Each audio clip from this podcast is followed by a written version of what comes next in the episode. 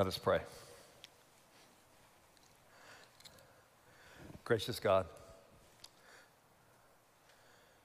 Father of our Lord Jesus Christ, grant us, we ask, to be grounded and settled in your truth by the hearing of your word and by the coming into our hearts and minds of your Spirit. That which we know not, reveal. That which is wanting in us, fill up. That which we know, confirm. Keep us blameless in your service. Through our Lord Jesus Christ. Amen. Jeff and I launch out into a new series of sermons on this day on Paul's first letter and this letter to the Thessalonians. This is the first chapter. Paul, Silas, and Timothy to the church of the Thessalonians in God the Father and in our Lord Jesus Christ. Grace and peace to you. We always thank God for all of you and continually mention you in our prayers. We remember before God our Father your work produced by faith, your labor prompted by love, your endurance inspired by the hope in our Lord Jesus Christ. For we know, brothers and sisters, loved of God, that He has chosen you. Because our gospel came to you not simply with words, but also with power, with the Holy Spirit, deep conviction. We know how we lived among you for your sake. You became imitators of us and of the Lord, for you welcomed the message in the midst of severe suffering with the joy that is given by the Holy Spirit. And so you became a model to all the believers in Macedonia and in Achaia. Your faith in God has become known everywhere. Therefore, we do not need to say anything more about it. For they themselves report what kind of reception you gave us. They tell how you turned to God from idols to serve the living and true God and to wait for his Son from heaven whom he raised from the dead, Jesus, who rescues us from the coming wrath. This is the word of the Lord. 400 years ago, English separatists, Calvinists by conviction, seeking refuge from the repression of their religious beliefs and practices, a repression organized by a state church, fled to the Netherlands to be welcomed by the Dutch Calvinists there. They worshiped at the one English speaking Reformed church in Amsterdam before they went back to England briefly, found funding, and set sail for America, where there was no state church, indeed, no state. They sailed on the Mayflower. Lois and I, three Sundays ago, worshiped in that English speaking Reformed church in Amsterdam. Their brief presence in this congregation and sanctuary are commemorated in the stained glass and by the preservation of one of the pews in which they sat and worshiped. We enjoyed being connected to an earlier era of the church in which fresh expressions of faith endured a mean spirited oppression, indeed, even triumphed. History attests to their victory. Our faith is connected to theirs. This story is the common story of the people of God. It was first lived and told of the Thessalonians. The preachers and the people, the persecution and the patience to persevere, the practical efforts to put into practice what was newly and deeply believed, and there was travel. Our witness to their faith and faithfulness is not in stained glass or pew, but in this letter to Paul, to a struggling people newly become the people of God and from the beginning persecuted, and in the end victorious. Our faith is their faith. The pilgrims were an earlier era of the church of God. The Thessalonians were the first. First. This brief letter to the small assembly in Thessalonica is Paul's first letter. As such, it does not always sound so much like the Paul of his other later letters. He has not yet developed his unique style. He has not yet settled on the most robust themes of his letter writing. And thus, this letter gives glimpses into an apostle still in the making. And this letter is the oldest letter we have written by any Christian to anyone. As such, it gives us the first glimpse into the earliest connections between preacher and people, between apostle and convert, mentor and disciple. And thus, this letter, with writing, says in so many words and in sincere ways what was from the very beginning first written on their hearts. This letter reveals to real people in real time the most real matters.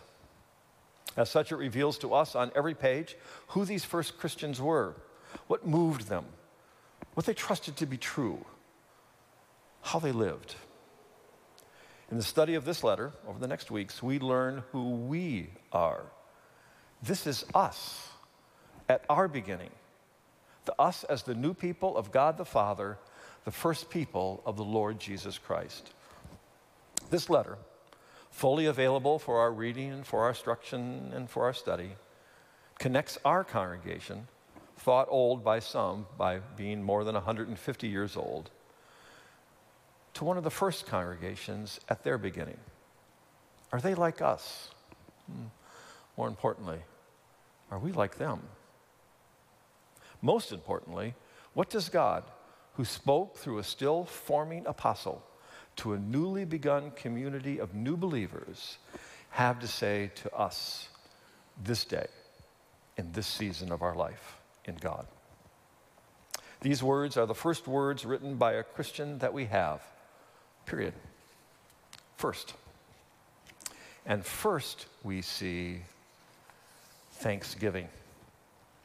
Paul will include an early statement of thanksgiving in all his letters but one. He learned thanksgiving early. Here's his earliest expression of it. Paul will be specific in thanksgiving, what they were believing specifically, how they were living specifically. But first, Paul is simply and profoundly thankful that they were, that God had called them into being, and that they were believing, that they were living the faith. He can be excused if he had had some doubt about it. While he was still preaching to them in Thessalonica, along with Silas and Timothy and Luke, fierce opposition began. On day one, mobs formed, false accusations were leveled, arrests were made. The citizens, more than Paul or Silas or Timothy or Luke, bore the brunt of this, the new believers. With the gospel still being introduced, belief just begun that day, early in the morning. It was violently threatened by the end of the day. Mature Christians sometimes flag in the face of hostility. Yeah? Week old, day old believers? What do you think is going to happen? Paul will later speak to them as being like a wet nurse or parent to them. At the beginning, it looked like they might be stillborn. The mission itself had to be abruptly abandoned the new believers told and helped Paul and Silas to escape. They did. The preachers had been there less than a month altogether. A month. Three Sabbaths, Luke will tell us in his report in the book of Acts. Is that enough time for faith to become faithfulness? Is that enough time for any seed to really begin? And now they had been separated by a month, maybe less. All of this takes place in weeks that you can probably count on two hands. Paul had gone eventually to Corinth, and he reports he had come weak, fearful, trembling. He was troubled. All of this trouble. For what? Timothy was sent back to Thessalonica to get word. Had any belief survived? Had anything survived? Had anyone survived. Timothy returned with a surprisingly glowing report.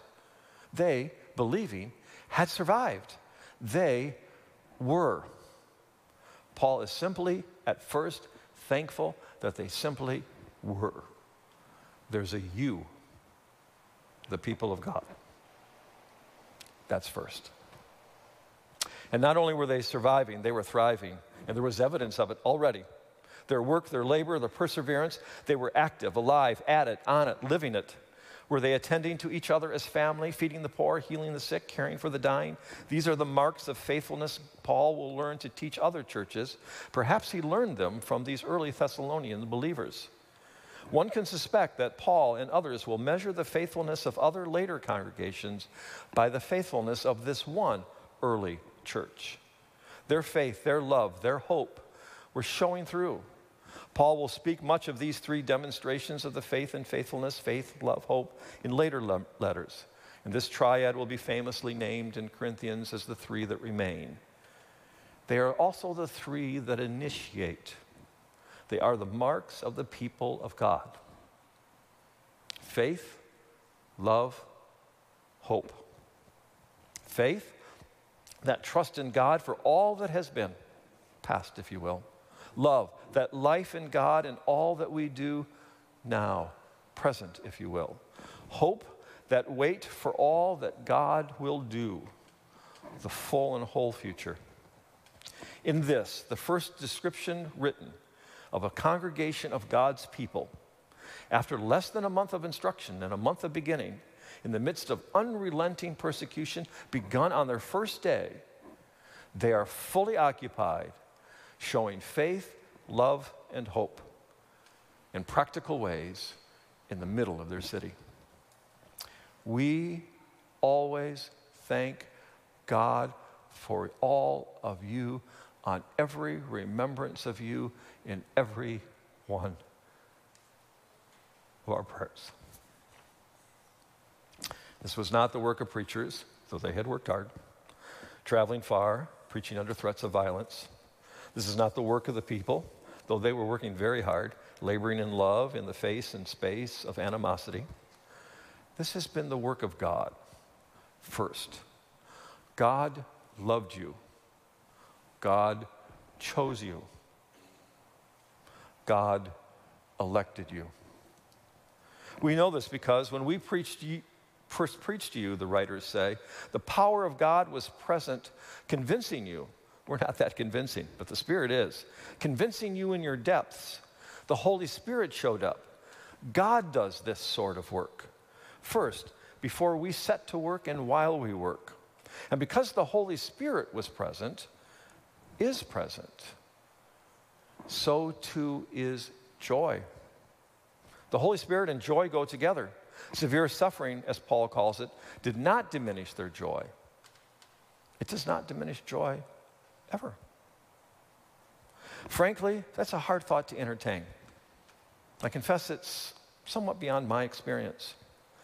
Perhaps one might hope that some remnant of joy would survive oppression. That'd be a good thing. Perhaps the hope of a later joy might inspire endurance for a season in the midst of suffering, I think. But the preachers, Paul and Silas and Timothy, upon hearing Timothy's report of the Thessalonians, spoke of what they themselves had experienced and learned earlier, and now saw mirrored in the believers in Thessalonica. There is joy in serving Jesus, persecution or not. We lived among you for your sake, they say. You imitated us, we imitating the Lord. We who had known suffering, the Lord had known suffering and now you know the joy given by the Holy Spirit. Good enough. They were, they had survived, they were thriving. But that's not all. The imitators, let me say it again, only two months old in the faith, have already become a model for all of the believers for hundreds miles around. Macedonia and Achaia, all that surrounds Thessalonica. You, Paul, Silas, and Timothy say, were they as surprised as are we? Have been preaching the gospel everywhere to everyone. You haven't just kept the faith, you're giving it away. Everybody knows this. So broadly spread and so well known is your faith and your faithfulness. I have no need to say anything more about it. Without us needing to tell the story, The story is told of how you received us and the message. The story is told of your continuing conversion, turning away from idols, turning toward God, the living and true God. The story is told of how you wait for God's Son from heaven, risen from the dead, who rescues us from the coming wrath, Jesus. You know, I know, everyone within hearing knows. The message of God came to Thessalonica. God came to Thessalonica. You turned toward Him. He gave you faith, love, hope. You live and labor in joy. Thanks be to God. I am. We are thankful. We are thankful for you in all of our prayers. These are the preacher's first words, the first words of a Christian writer to anyone, anywhere. First, before anything else, we are thankful. First, thanksgiving. Well, persecution and suffering are a part of the story, not just the context. To understand this first gathering of followers of Jesus, preacher and people, we need to know their challenges and thus their temptations, and, well, thus our temptations and challenges. In order to benefit from their witness, we need to know better their witness. The city of Thessalonica was doing well. Most of the time, through the recent centuries, it had done well enough, but lately it was doing very well. Thanks be to the Caesars. The town fathers had backed the right horse in the recent civil wars, and they were rewarded with independence, an independence that reduced their burdens and made them prosperous. The primary road road from Rome to the rich Greek east ran right through their town. The primary road up to the hinterlands and down to the great cities of Greece began and ended in their town. Trade was great, money was good, peace and prosperity. Thanks be to the Caesars. The Caesars ruled as emperors, established less than a century ago. Divine kings quickly became, divine right kings quickly became divine kings. The year of Paul's writing is 50 AD. The first Roman emperor, Augustus, died just 30 years ago. He honored his adopted father, Julius Caesar, by declaring him a god on his death. Emperor Tiberius had given the same honor to Augustus at his death. Caligula, not waiting for death, declared himself divine while living. And Claudius, the fourth emperor, one who's now reigning, had shown some reserve. But by now, the Roman people had caught on. A divine king assured divine peace and prosperity.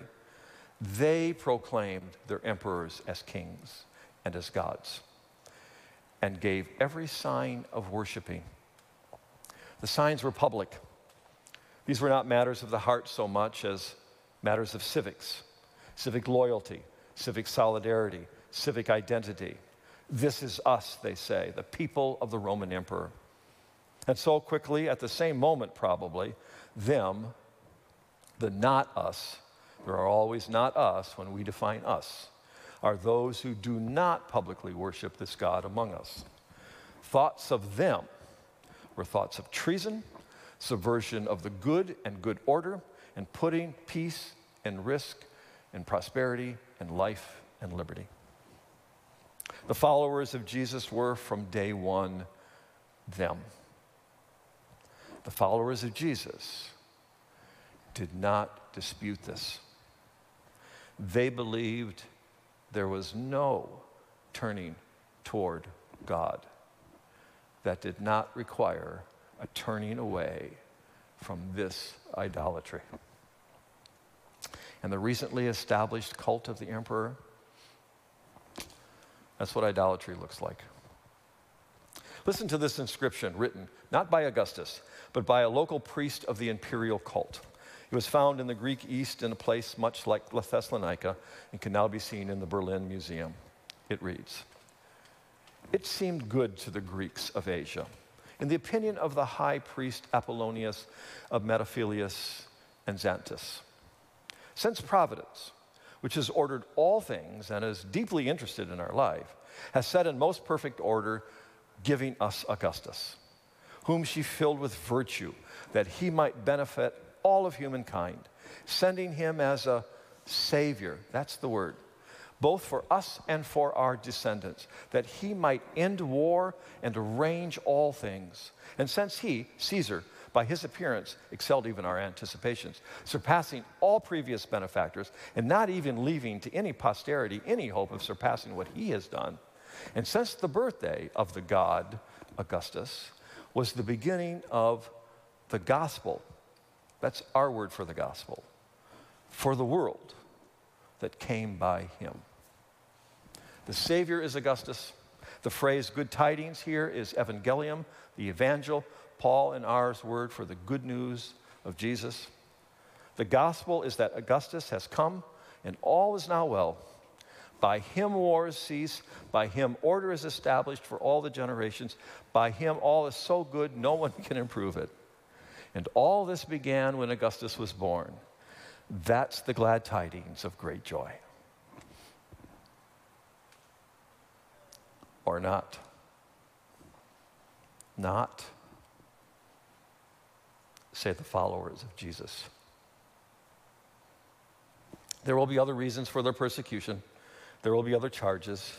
There will be other sources of animosity. But this will remain central and unresolved. We, all of us, all of us who are us, say the Thessalonians, say Augustus. They, the other, they say Jesus. There is no turning toward Jesus, God's appointed Savior of the world, that is not a turning away from Caesar. And hence our challenge and our temptation in the light of theirs. Christians in all times and places, ours being no exception, have had to turn away. The Mayflower Pilgrims, not least, the Reformers leading the way, the Reformed Church, that's you and I, also leading. There is in the heart of the way we express our faith a persistent and severe polemic against idolatry. God is our chief end. So, therefore, everything else is a potential rival. Most of all, we ourselves. Calvin says that the human heart is a factory for the making of idols. We do this. We're tempted toward it. We're prone to it. We've become proficient in it. Most of the idols we make look like ourselves. Ourselves might be writ large as emperors and kings. Our lives placed at the center of the universe is usually what it looks like. Our vision of God is distorted, so therefore, even our looking at ourselves, we don't see this idol making. But, but, by God's help, God at our center, becoming the people of God, the people in God, Paul says. We can see the idols about us and within us and turn away. Worship, the very practice we're engaged in at this very moment, is designed to help us, leaving focus on all else and focus on God alone. We, the sheep of his pasture. Turn away, turn toward.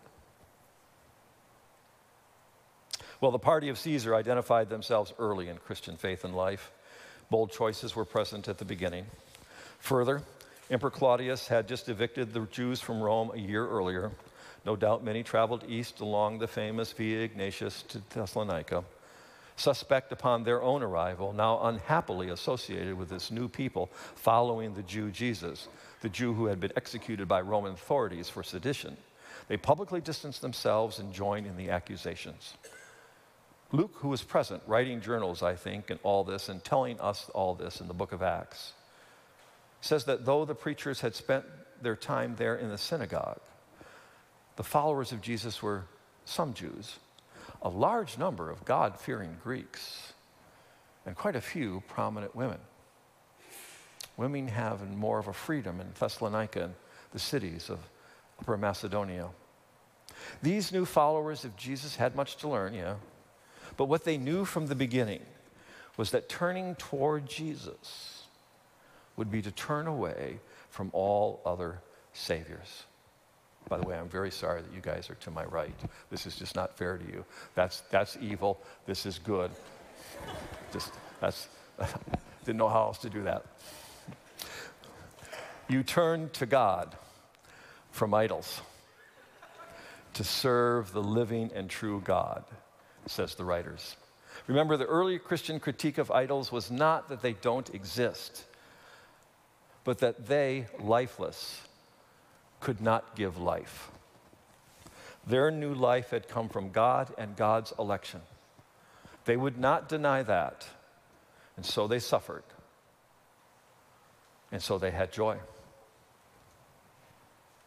The writers of this letter, Paul, Silas, and Timothy, we don't know who took the lead, had not always been away from, had not been away from Thessalonians long enough for false teaching to make much headway. So they're not so much correcting in this letter as commending them for their strong start. That strong start, entirely the work of God, not preacher or people, was an act of faith, laboring in love, hoping, waiting for Jesus to come. They turned toward God, turning away from idols. They proclaimed the good news of Jesus everywhere to everyone, miles around.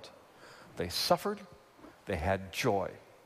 They were a model for all the other later churches. Us. They would live and die the faith before us. They would become a model for us, as presented now in this writing. Well, the Mayflower pilgrims suffered. Half died in the journey and during the first winter.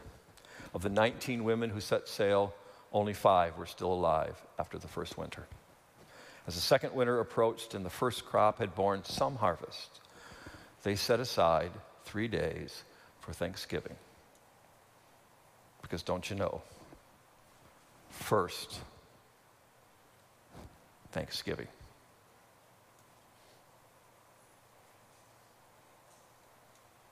Let us pray. Gracious God, we pray for your church. Fill it with all truth in all peace. Where it is corrupt, purify it. Where it is an error, direct it. Where in anything it is amiss, reform it. Where it is right, strengthen it. Where it is in want, provide for it. Where it is divided, reunited. Where it is not, planted. For the sake of Jesus Christ, your Son, our Savior. Amen.